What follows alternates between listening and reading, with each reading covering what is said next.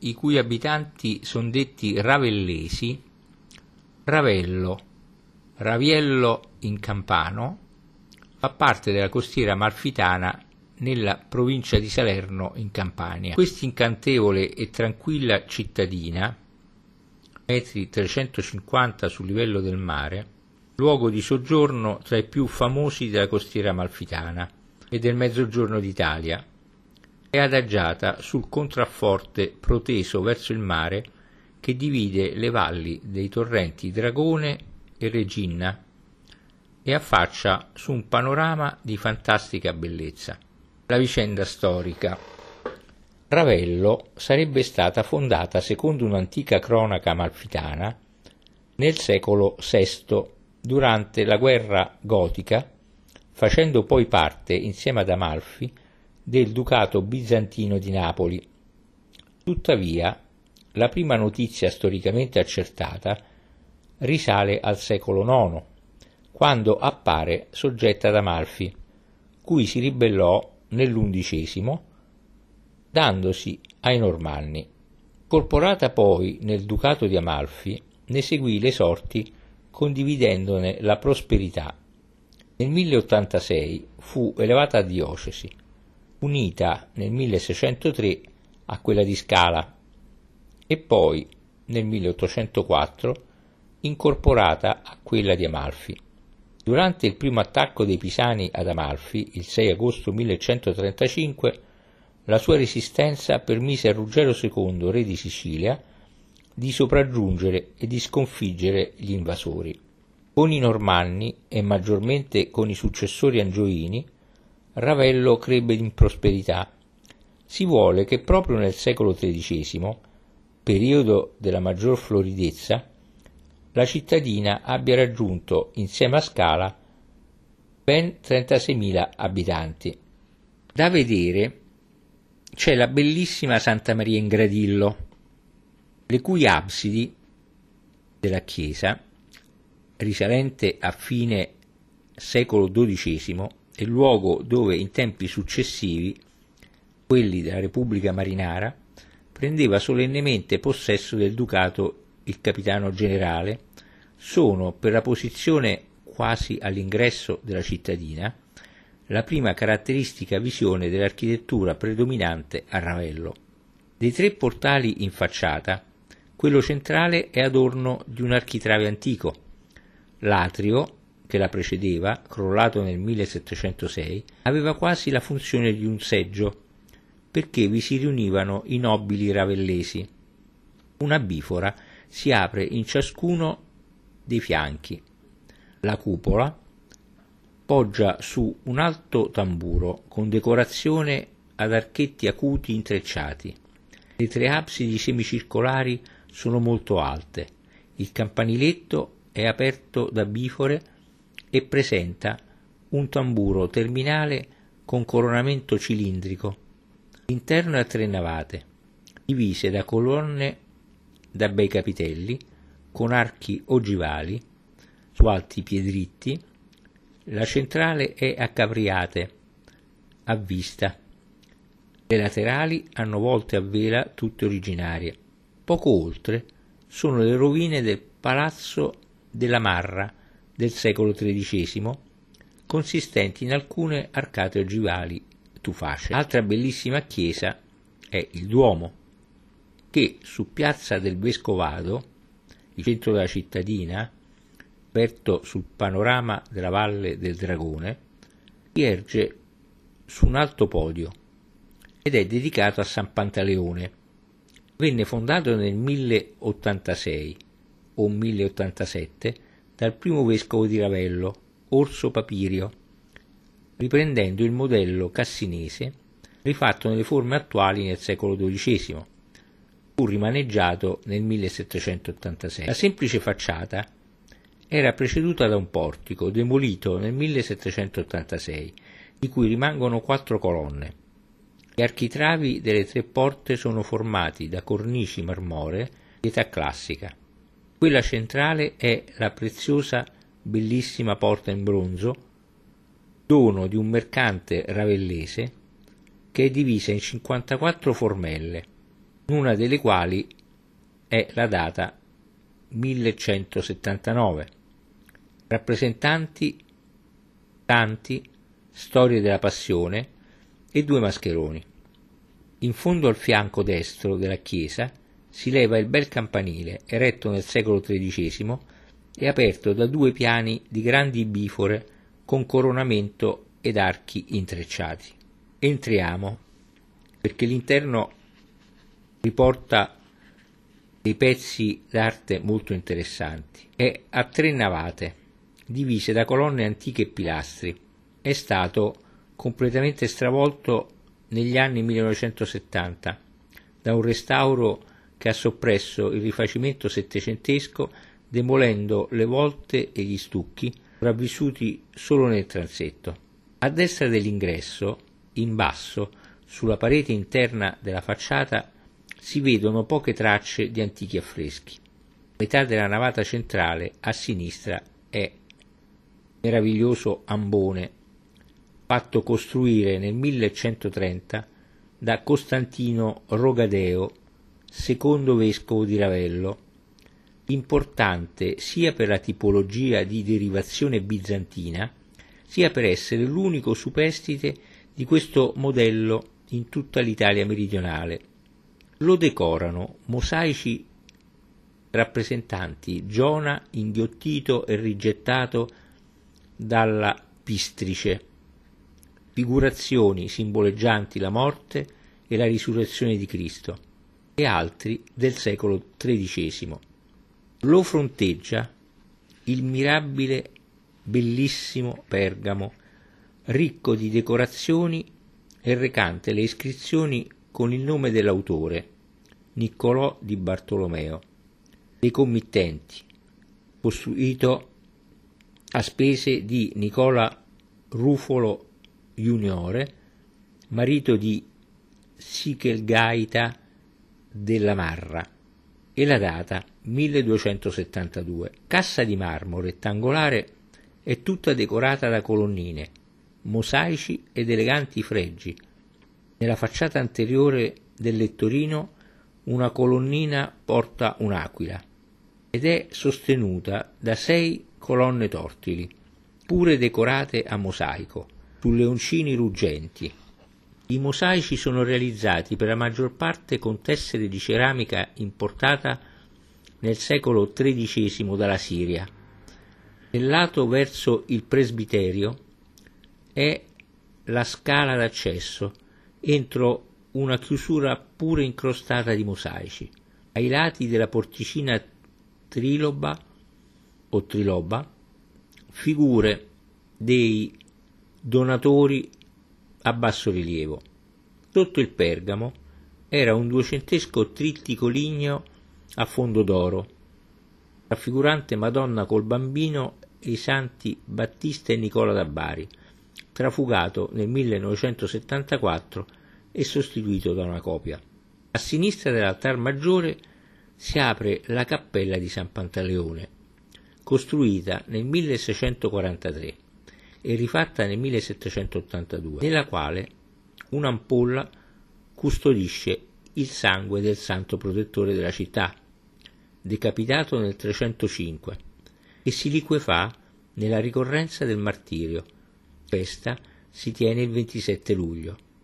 Interessante lì vicino anche la visita al Museo del Duomo e accoglie nella cripta sculture e oreficerie di varie epoche, sarcofagi romani, uno frammentario, l'altro con putti, festone e testa di gorgone, il terzo con Cristo e quattro apostoli, e alcune lapidi sepolcrali del 1200 e 1300, vari frammenti decorati a mosaico del secolo XII, che componevano la cattedra vescovile e parte di un tegurium, colonne per il, per il cero pasquale, secolo XII, e alcuni preziosi reliquiari del XIII e emerge il bel busto di donna diademata che rappresenta Sichelgaida della Marra, oppure, secondo altri, la chiesa nel, era posta nell'ambone. Pari dei leoni stilofori dello stesso denota una viva consonanza con l'arte di Nicola Pisano, operando quindi, con palesi inflessioni protogotiche, i consueti schemi della tradizione classicheggiante meridionale.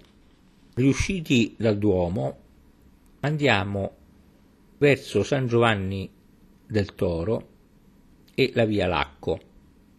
Nella centrale piazza del Duomo, al numero, nuovo, al numero 9, si può visitare il Museo del Corallo. Inaugurato nel 1986, il Museo del Corallo ha sede presso la ditta Camo, dove il corallo viene lavorato artigianalmente. Espone oltre 600 pezzi pregiati, tra cui oggetti apotropaici, madreperle incise, ex voto ed una ricca collezione di cammei. Da segnalare un Cristo su una croce in cristallo, opera seicentesca di lavorazione siciliana, una tabacchiera di Luigi XV, gemella di quella del Louvre a Parigi, una Madonna del 1532, un'anfora romana del III secolo d.C. con una formazione interna di corallo ed infine 14 teste di cherubino dei secoli XVIII e XIX. Riuscendo, da qui la bella via Emanuele Filiberto corre lungo il fianco sinistro del Duomo verso la bella via San Giovanni del Toro, dove tra orti e giardini si susseguono subito a destra, al numero 2, l'ex palazzo Confalone, ora Hotel Palumbo, che conserva della costruzione del 1200 il bel cortile ad archi acuti su colonne di spoglio trasformato nella hall dell'albergo. Sulla sinistra il municipio, che ha sede nella casa di Tolla risalente al secolo XI. Poi, ancora a destra, il suggestivo Belvedere Principessa di Piemonte, accanto alla cui terrazza l'albergo Palumbo è la trasformazione dell'antico palazzo della famiglia gentilizia Sasso.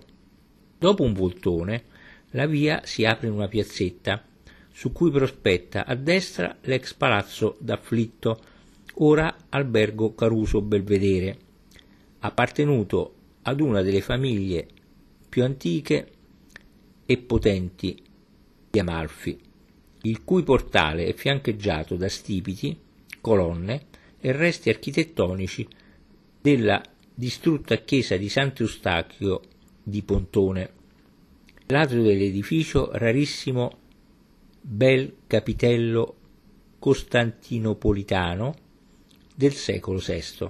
Opposta all'hotel la chiesa di San Giovanni del Toro venne costruita nel secolo XII sul posto di una più antica e rimaneggiata nel 1715 con la demolizione del protiro, ma conservando l'aspetto primitivo. La facciata è aperta da tre portali con lunette ogivali. Il mediano ha trabeazione antica. Sulla sinistra è un basso campanile con un piano di grandi bifore. Scendendo poi la ripida scalinata a destra della chiesa, si possono osservare le tre altissime absidi semicircolari e la cupola su alto tamburo, decorate di archi intrecciati. L'interno, visita richiesta al numero 50, è a tre navate, ad arcate acute su otto colonne di spoglio.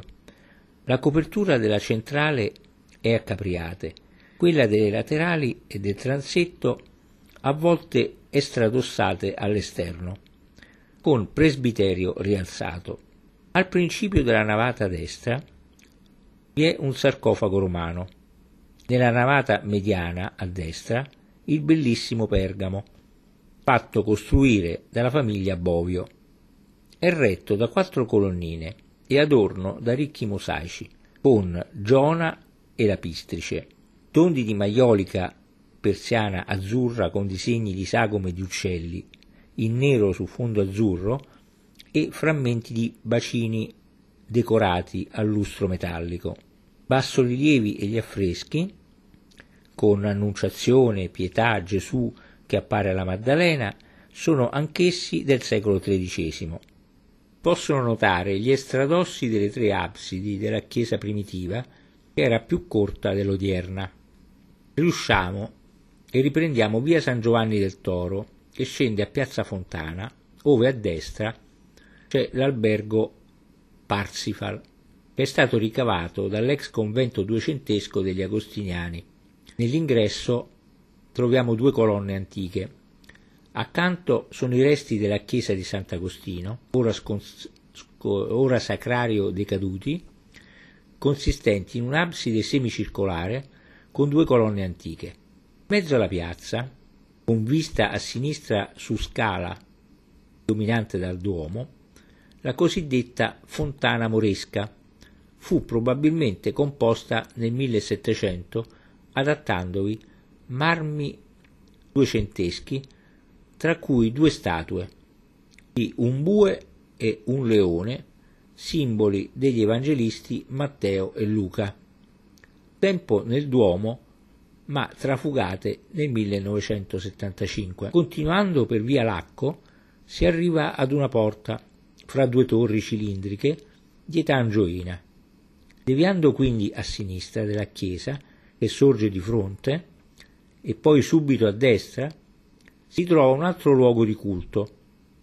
Nel campanile tracce di bifore e più avanti San Martino, la chiesa semidistrutta del cimitero con un campanile di tipo arabo-siculo, panorama sulla costa e la valle della Regina. Ritornando indietro, piazza Fontana, verso la chiesa di Santa Maria a Gradillo, per la bella strada panoramica protesa sulla valle si incontra la chiesa rupestre di Sant'Angelo dell'Ospedale, attorno a cui i resti di un ospizium del secolo XII-XIII. È la volta di visitare le due belle ville di Ravello. Cominciamo da Villa Ruffolo, resa famosa da Wagner. Sulla destra del Duomo una torre quadrata segna l'ingresso a questo pittoresco complesso di costruzioni, risalenti ai secoli XIII e XIV, 1200-1300, ma successivamente rimaneggiate che mostrano come in un'epoca così avanzata fosse ancora diffusa nei centri della costiera l'influenza islamica. La sua storia. La villa, costruita sopra un terrazzo dominante il golfo e resa profondamente suggestiva dalla vegetazione circostante, venne eretta nella seconda metà del 1200 dai Rufolo la più cospicua famiglia di Ravello. Un Landolfo Rufolo è ricordato dal Boccaccio perfino nel Decamerone, dai quali passò ai Confalone e poi ai D'affitto, venduta nel 1851 allo scozzese Francis Neville Reid, fu da questi in parte restaurata con l'intervento di Michele Ruggero che le conferì l'aspetto odierno di giardino romantico. All'interno, per un'arcata ogivale, si entra nel vestibolo della torre d'ingresso degli inizi del 1300, decorato di archetti intrecciati nella volta e alle pareti e con gli angoli agli angoli quattro statue calcaree percorre un vialetto ombreggiato da grandi cipressi rampicanti giungendo davanti al palazzo. A destra si apre il cortile quadrato, bellissimo, simile a un chiostro, dalle pareti altissime a due ordini di logge su colonnine.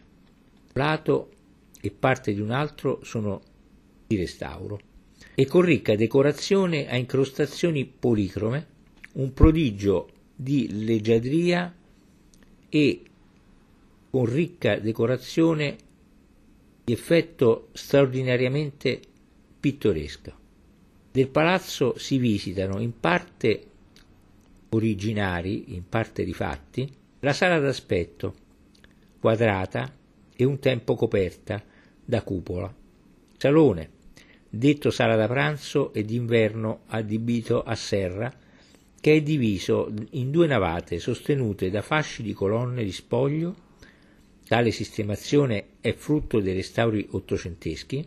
Il bagno a pianta rettangolare, in origine il calidarium è oggi l'unico ambiente visibile del sistema termale della villa, la cappella con volta a botte e tracce di decorazioni a tarsia e qui è qui sistemato un antiquarium con frammenti architettonici, monumenti romani e medievali, sarcofagi e urne cinerarie, elementi scultorei e architettonici, in parte del Duomo e in parte recuperati durante i successivi restauri del complesso.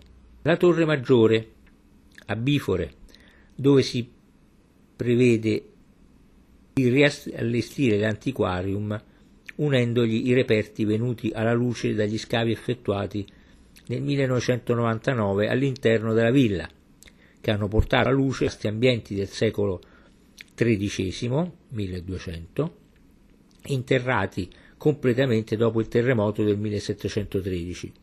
Tutto intorno si stende il meraviglioso giardino, ricco di piante esotiche, pini e cipressi, che fa da superbo sfondo alle romantiche rovine e che a Richard Wagner, 26 maggio 1880, parve realizzasse il sogno del magico giardino di Windsor nel Parsifal.